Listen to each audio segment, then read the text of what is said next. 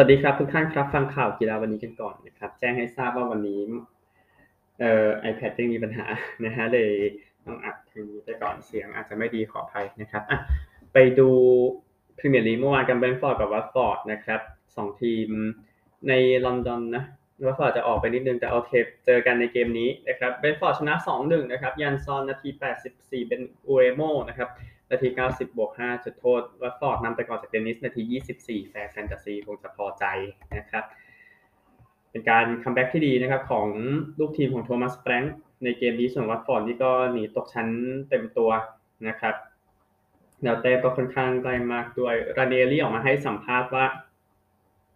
ผมรู้สึกว่าลูกทีมกังวลมากเกินไป ไม่ทราบว่าเพราะอะไรนะครับ ก็ต้องไปแก้แล้วกันนะครับ โอกาสยิงเบรนฟอร์ด 14 ต่อ 6 เข้ากรอบ 5 ต่อ 2 นะครับก็ ชนะไป ตัวข่าวฟุตบอลยังมีอยู่นะครับฮาเวมาเชลาโนนั้นเข้ามาเป็นกุนซือของอาร์เจนตินาชุดยู20นะครับก็จะเข้ามาคุมทีมในเดือนมกราคมนี้อยู่กับทีมชาติมา 147 เกมนะครับ หลังจากเลิกเล่นไปในปี 2020 นะ เล่นทีมสุดท้ายคือเอสตูเดียนเตสนะครับ เป็นผู้เล่นป้องกันที่ยอดเยี่ยมนะครับ สมาชิกชุด triple แชมป์ในปี 2015 นะครับ แชมป์ลาลิก้า 5 ครั้ง แชมป์แชมเปี้ยนส์ลีกอีกสองครั้งครับแล้วก็เล่นทุกนาทีเลยในฟุตบอลโลก 2014 นะครับ ที่อาร์เจนตินาเข้าถึงรอบชิงชนะเลิศนะครับแน่นอนของไทยโจนาธานเข็มดีนั้นบินกลับเดนมาร์กไปแล้วนะครับ แล้วตอนนี้ก็ยังไม่มีข่าวชัดเจนว่าเพราะอะไรนะครับ ก็ยังสงสัยกันอยู่ก็ติดตามแล้วกันนะครับ บอกว่าเป็นอาการคือคือรู้ว่าเป็นอาการ แบบไม่สบายแน่ๆนะครับ ก็ติดตาม นะแล้วก็แน่นอนซูซูกิครับไทยเจอกับเมียนมา วันนี้เวลา 19นาฬิกา30นาทีนะครับคือมันเป็นกลุ่มที่ไทยสิงคโปร์ฟิลิปปินส์เนี่ยกำลังแย่งกันอยู่ดังนั้นต้องจัดการเอ่อเมียนมาให้ได้ก่อนเพราะติมอร์โอเคทำงานไปแล้ว ต่อไปคือเมียนมานะครับ แล้วก็ให้ไปแย่งแต้มกับอีกสองทีมที่เหลือเพราะว่าในสภาพที่ประมาทไม่ได้นะนะครับ กับ สมุดปราการ FC นะครับ ตั้งกุนซือใหม่แล้วนะครับ ก็ยังใช้กุนซือญี่ปุ่นอยู่เพื่อมาช่วยทีมในการหนีตกชั้นนะครับ ยาซูชิโยชิดะนะครับก็โยชิดะนั้นคุมทีมชาติญี่ปุ่นชุดยู19 ปี ปี 2006 ชุดยู20 ปี ปี 2007 นะครับเฮดโค้ชคนปัจจุบันนะฮาจิเมะโมริยาสึนะครับที่คุมทีมชาติอยู่เป็นผู้ช่วยของคนนี้ นะครับในตอนนั้นก็ติดตามแล้วกันนะครับ เชียงใหม่ยูไนเต็ดนั้นเปิดตัวบิลโรซิมามาร่วมทัพนะครับ ก็ดูครับจะรอดตกชั้นไปเพราะว่าโครงสร้างฟุตบอลไทยคือมีแค่ต่างชาติต่างชาติต่างชาติก็นักเตะไทยนิดหน่อยนะครับ ในสภาพนี้ก็ต้องยอมรับนะเนาะแล้วก็มิดฟิลของทีมคายานะ สวัสดแคทได้มาคือเดอะบุคเคอร์นะครับนี่ก็ถือโอเคจากกริดนะครับ ขอบคุณ ทีมแบงคอกนะครับที่อยู่ด้วยกันมาถึง7ปีจากกริดเวทพิรมนะครับย้ายไปอยู่กับสุพรรณบุรีในเลขที่2ก็น่าสนใจสำหรับสุพรรณบุรีนะครับนี่ก็หนีตกชั้นอยู่หนองบัวก็เอามาคอสทาเดรี่นั้นกลับมาไทยลีกคราวนี้ออกมาประมาณ2วันแล้วนะครับอ่านซ้ำอีกทีหนึ่งนะก็ติดตามแล้วกันนะครับสำหรับซูซูกิครับก็หวังว่าอุ้มกับเจจะพร้อมนะครับสะสมยอดหน่อยรวมถึง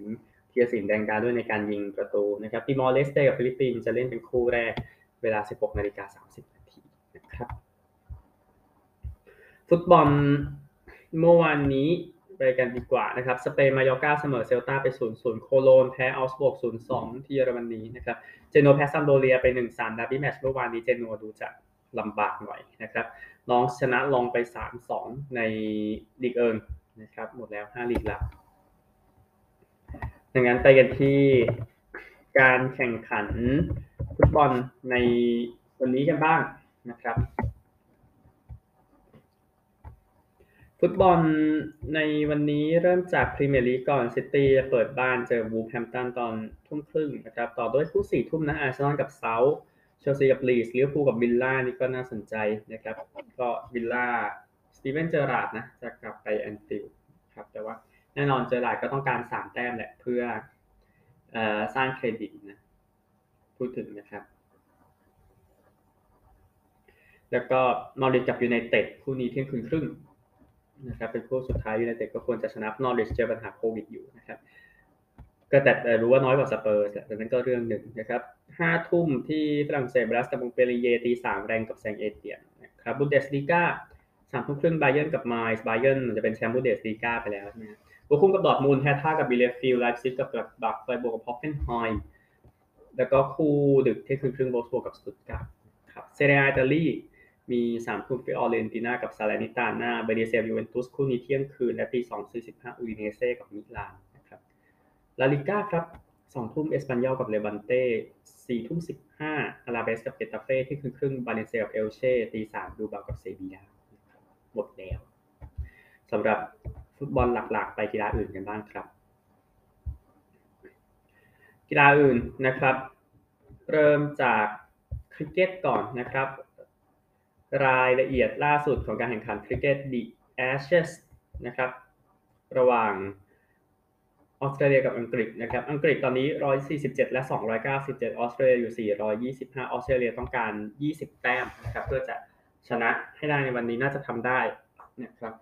อังกฤษยืนอยู่ที่ 220 ออก 2 นะครับ แต่ว่าพอเปิดมาช่วงเช้านี่ก็ละลายหมดเลยนะครับสำหรับทีมอังกฤษ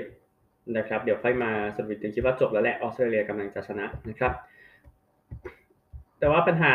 สำคัญของเกมนี้ก็คือปัญหาเทคโนโลยีนะที่เกิดขึ้นในเกมอังกฤษกับออสเตรเลียนะครับ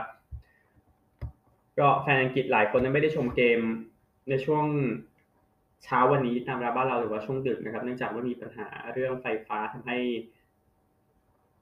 แฟนๆไม่ได้ชมเลย ถึงครึ่งชั่วโมงครับ ที่ชมผ่านทางทีวีอยู่นะครับ คือส่งสัญญาณจากซิดนีย์ไปลอนดอนไม่ได้ทำให้แฟนๆไม่ได้ชมนะครับ แล้วก็ ที่ออสเตรเลียก็ปัญหาก็น่าจะน้อยกว่า แต่ว่ามันก็ยังเป็นปัญหาอยู่ดีนะนะครับก็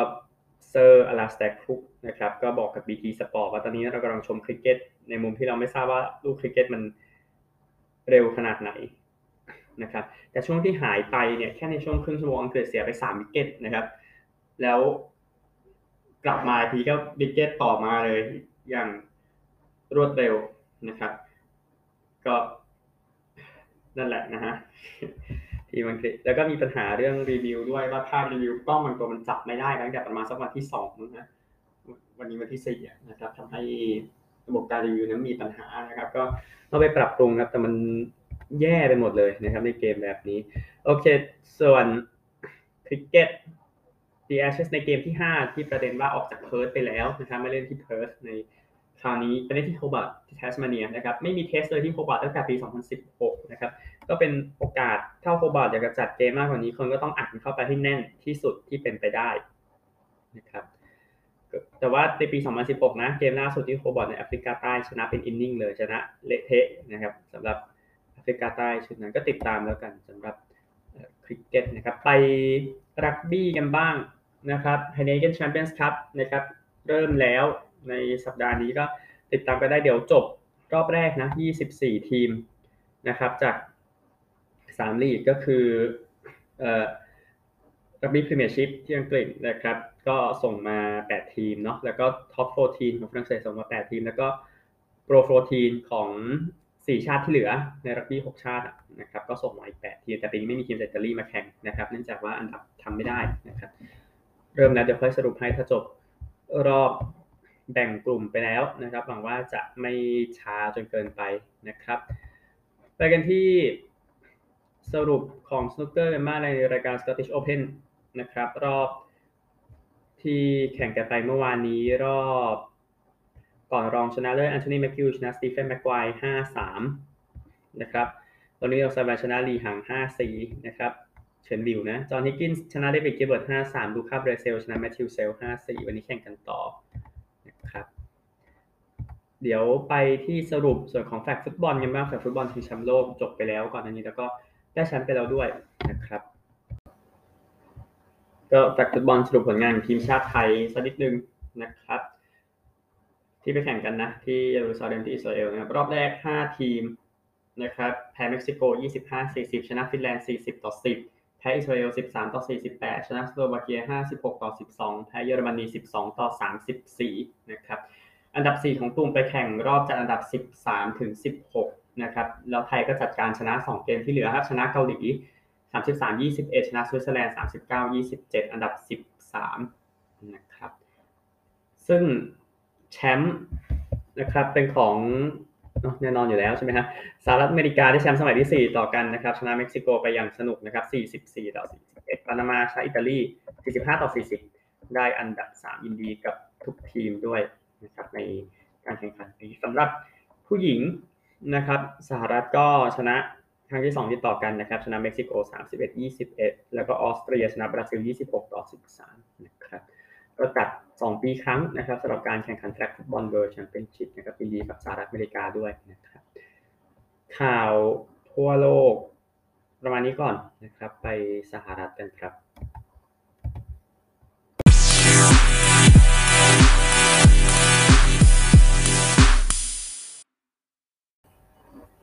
โอเค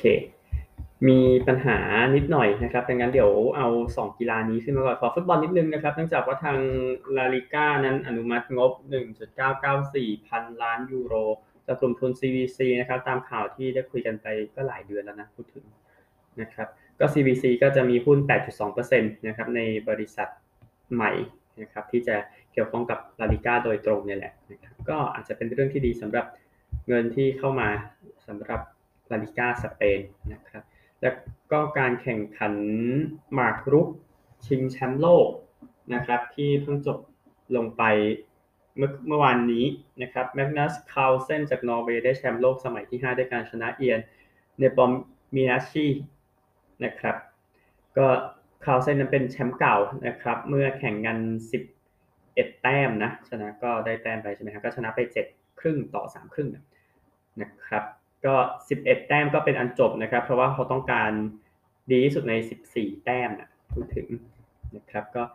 ทางนักกีฬาจากนอร์เวย์คนนี้ก็เอาชนะรัสเซียไปนะครับ ในรอบชิงชนะเลยคาเซนเราบอกว่าเออผมไม่มีอะไรต้องเสียใจกับผลงานวันนี้ ผมมีความสุขนะครับคาเซนก็ออกมาบอกไว้นะครับ ก็เป็นชัยชนะที่ค่อนข้างจะขาดทีเดียวนะครับ ที่แบบจบไปอย่างรวดเร็วนะพูดง่ายๆนะครับ ยินดีกับแมกนัสคาร์ลเซนด้วยที่เป็นแชมป์โลกอีกครั้งหนึ่งนะครับสำหรับหมากรุกนะโอเค ไปอเมริกาเต็มตัวนะครับ พูดถึงโอลิมปิกฤดูหนาวหน่อยแต่ว่ายังไม่ใช่พูดถึงประเด็นที่ปักกิ่งนะครับแต่ว่านักกีฬาหลายคนก็ซ้อมกันอยู่ในรายการต่างๆ ทั่วโลก นะครับ แต่ว่าคงไม่ได้หยิบมาพูดถึงขนาดนั้นเท่าไหร่ เดี๋ยวค่อยพูดถึงรวมๆ แต่ว่าแวนคูเวอร์นะครับ แล้วก็เมืองใกล้ๆนะครับ อย่างวิสเลอร์นะครับ รวมถึงตัวแทนจาก First Nations นั่นก็คือผู้อยู่มาก่อน ซึ่งแคนาดาก็พยายามให้ความสำคัญเพิ่มขึ้นอยู่นะครับ พยายามจะจัดโอลิมปิกฤดูหนาวอีกครั้งหนึ่งในปี 2030ครับก็ติดตามแล้วกันนะครับสำหรับแคนาดา เพราะว่าอย่างที่ทราบแวนคูเวอร์เคยจัดในปี 2010 นะครับล่าสุด ก็ในเมื่อตัวเลือกมันยากนะเมืองที่จัดได้ก็น่าจะพร้อมสำหรับการจัดการแข่งขันอีกครั้งหนึ่งนะครับสำหรับโอลิมปิกฤดูหนาวนะครับ นี่ก็ติดตามต่อไปสำหรับบาสเกตบอลนะครับสตีฟเคอร์จะเป็นหัวหน้าโค้ชของทีมชาติสหรัฐอเมริกาคนใหม่นะครับ จะมาแทนโค้ชเกรกโปโปวิชนะครับก็เคอร์ก็เป็นผู้ช่วยนะก็ไปโตเกียวมาแหละในชุดโอลิมปิกนะครับก็จะนำสหรัฐแข่งชิงแชมป์โลกใน ไม่เกิน 2 ปีข้างหน้านะครับ แล้วก็โอลิมปิกปี 2024 ครับ ก็คนที่มาทำงานก็จะเป็นคนคุ้นเคยเนาะ ก็คือหัวหน้าโค้ชของฟินิกซันส์มอนตี้วิลเลียมส์นะครับหัวหน้าโค้ชของไมอามี่ฮีทเอริกสโปลสตราแล้วก็หัวหน้าโค้ชของมหาวิทยาลัยกอนซาก้ามาร์คฟิวนะครับ จะมาเป็นผู้ช่วยต่อไป ก็แกรนต์ฮิลล์นะครับ ประธานบริหารของ USA Basketball นะครับ ก็ใช้เวลาคุยนานพอสมควรหลังจาก โค้ชเกรกป๊อปโบวิชนั้นขอออกจากตำแหน่งไปแล้วนะครับ หลังจากได้แชมป์โอลิมปิกซึ่งมันไม่ได้ง่ายเลยใช่ไหมถึงก็แน่นอนครับสตีฟเคอร์น่าจะได้คุมทีมสหรัฐที่งานง่ายกว่านะครับการคุม Golden State Warriors ในตอนนี้แม้ Warriors จะลุ้นแชมป์อยู่ก็ตามที่ทราบนะครับเอาฟุตบอลก่อนเดี๋ยวเก็บ NFL ไว้สุดท้ายว่าผมจะเตือนใจทีเดียวนะฮะเมแกนราปิโนนะครับบัลลงดอร์ปี 2019 นะครับ น่าจะ ต้องไปอยู่ใน expansion draft นะครับของลีก NWSL ลีกฟุตบอลหญิงของสหรัฐนะครับ ให้ทีม Angel City FC หรือว่า San Diego Wave นั้นเอาไปนะครับ ก็สองทีมก็จะเลือกผู้เล่นจากเก้าทีมที่มีอยู่แล้วในอนาคตนะครับ อันนี้ก็คือตัวข่าวไปดูเอาแล้วกันนะครับ นี่คือเบเกนราปิโนนะนักเตะหญิงยอดเยี่ยม เอาตาราง college football ที่น่าสนใจก่อนนะครับ ก็เป็นคู่ อาร์มี่กับเนวี่นะครับ วันนี้ตีสามที่เม็ทไลฟ์สเตเดียมนะครับบ้านของสองทีมตัวแทนของนิวยอร์กซิตี้ใน NFL ครับแล้วก็เดี๋ยวค่อยเข้าในส่วนของ bowl ต่างๆกันนะครับ มีข่าวการเสียชีวิต 2 ข่าวเลยนะครับ ข่าวนี้มาก่อนตั้งแต่ประมาณเที่ยงบ้านเรานะครับเดมาริอัสโทมัสนั้นเสียชีวิตนะครับปีกนอกของเดนเวอร์บรองโคสและคนที่รับลูกของทิมทีโบนะครับในเกม wild card ปี 2011 นะครับ ที่ต่อเวลาที่สั้นที่สุดในประวัติศาสตร์ใน NFL อะนะครับ ก็ตามภาพก็คือนำทิมทีโบมาสัมภาษณ์ด้วยกับ ESPN นะครับก็บรองโคสจะรับไลออนส์ที่บ้านนะครับ แล้วก็จะเตรียมยกย่องให้นะครับกับเบอร์ 88 ของเดมาริอัสโทมัสเข้าใจว่าสาเหตุมาจากสาเหตุทางการแพทย์ด้วยนะครับ ก็มีเขามีอาการเขามีอาการชักก่อนหน้านี้นะ แล้วก็เสียชีวิตไปนะครับก็แสดงความเสียใจกับเอเวอร์บรองโคสด้วยก็เป็นขายดูสะเทือนแฟนๆเดียวเพราะเขาก็ไม่ได้เล่นเขาก็เพิ่งเล่นมาเมื่อปีที่แล้วใช่ไหมพูดถึงนะครับ แต่ในวงการแข่งรถก็เจอข่าวนี้เช่นกันนะครับเอาอันเซอร์นะครับแชมป์อินดี้504 ครั้งเสียชีวิตด้วยวัย82 ปีด้วยการ ป่วยยาวนานซึ่งก็คือมะเร็งที่ตรวจพบเมื่อ 17 ปีที่แล้วเสียชีวิตที่ชามารัฐนิวเม็กซิโกครับก็คนในวงการรถที่นั่นแซมมอนเพจนาวนะครับ ก็ไว้อะไรให้กับการจากไปของตำนานคนนี้นะครับ ก็อันเซอร์นะครับ มีพี่ชายคนหนึ่งบ๊อบบี้อันเซอร์เพิ่งเสียชีวิตเป็นเดือนพฤษภาคมก็ชนะที่นี่สามครั้ง นะครับ ตัวเองชนะสี่ครั้งสำหรับอินดี้ห้าร้อยนะครับ แล้วก็ลูกชายเขาอัลอันเซอร์จูเนียร์ก็ชนะเมื่อปี 1992 นะครับ แล้วก็ปี 1994 แหละ ก็ทางประธานของอินเดียแนโพลิสมอเตอร์สปีดเวย์โรเจอร์เพนสกี้นะครับ บอกว่าเราเสียตำนานแล้วเราเสียแชมเปี้ยนทั้งในและนอกสนาม นะครับก็มีทั้งมาริโออันเดรตตินะหนึ่งนักขับสหรัฐที่น่าจะดังที่สุดในยุโรปแล้วเป็นแชมป์ฟอร์มูล่าวันนะครับ ก็แสดงความเสียใจการจากไปของอัลอันเซอร์ด้วยนะครับนี่คือทั้งหมดของข่าวในวันนี้นะครับ ก็ยังต้องยังมี NBA อะไรต้องติดตามเนาะเดี๋ยวเช็คนิดนึงนะครับ เพราะว่าบางทีเราก็พูดถึง บาสเกตบอลกันน้อยเกินไปใช่ไหมพูดถึงนะครับ เกมที่จะแข่งกันพรุ่งนี้นะครับ คู่ที่เป็นคู่ใหญ่สุดก็ได้เป็นซิกเซอร์กับวอริเออร์นะที่เขาจะเน้นตอนแปดโมงครึ่งพรุ่งนี้จะติดตาม แล้วกันนะครับ ส่วนฮอกกี้นะครับ เท่าที่ดูพรุ่งนี้ลองดู คู่นี้เมเปิลลีฟส์กับแบล็คฮอว์กส์คือเจ็ดพรุ่งนี้เจ็ดโมงเช้านะครับ ก็จะเป็นสองทีมแก่เก่าแก่เจอกันนะครับ แล้วก็ติดตามอีกหลาย ๆ ทีมด้วยพบกันใหม่พรุ่งนี้ สวัสดีครับ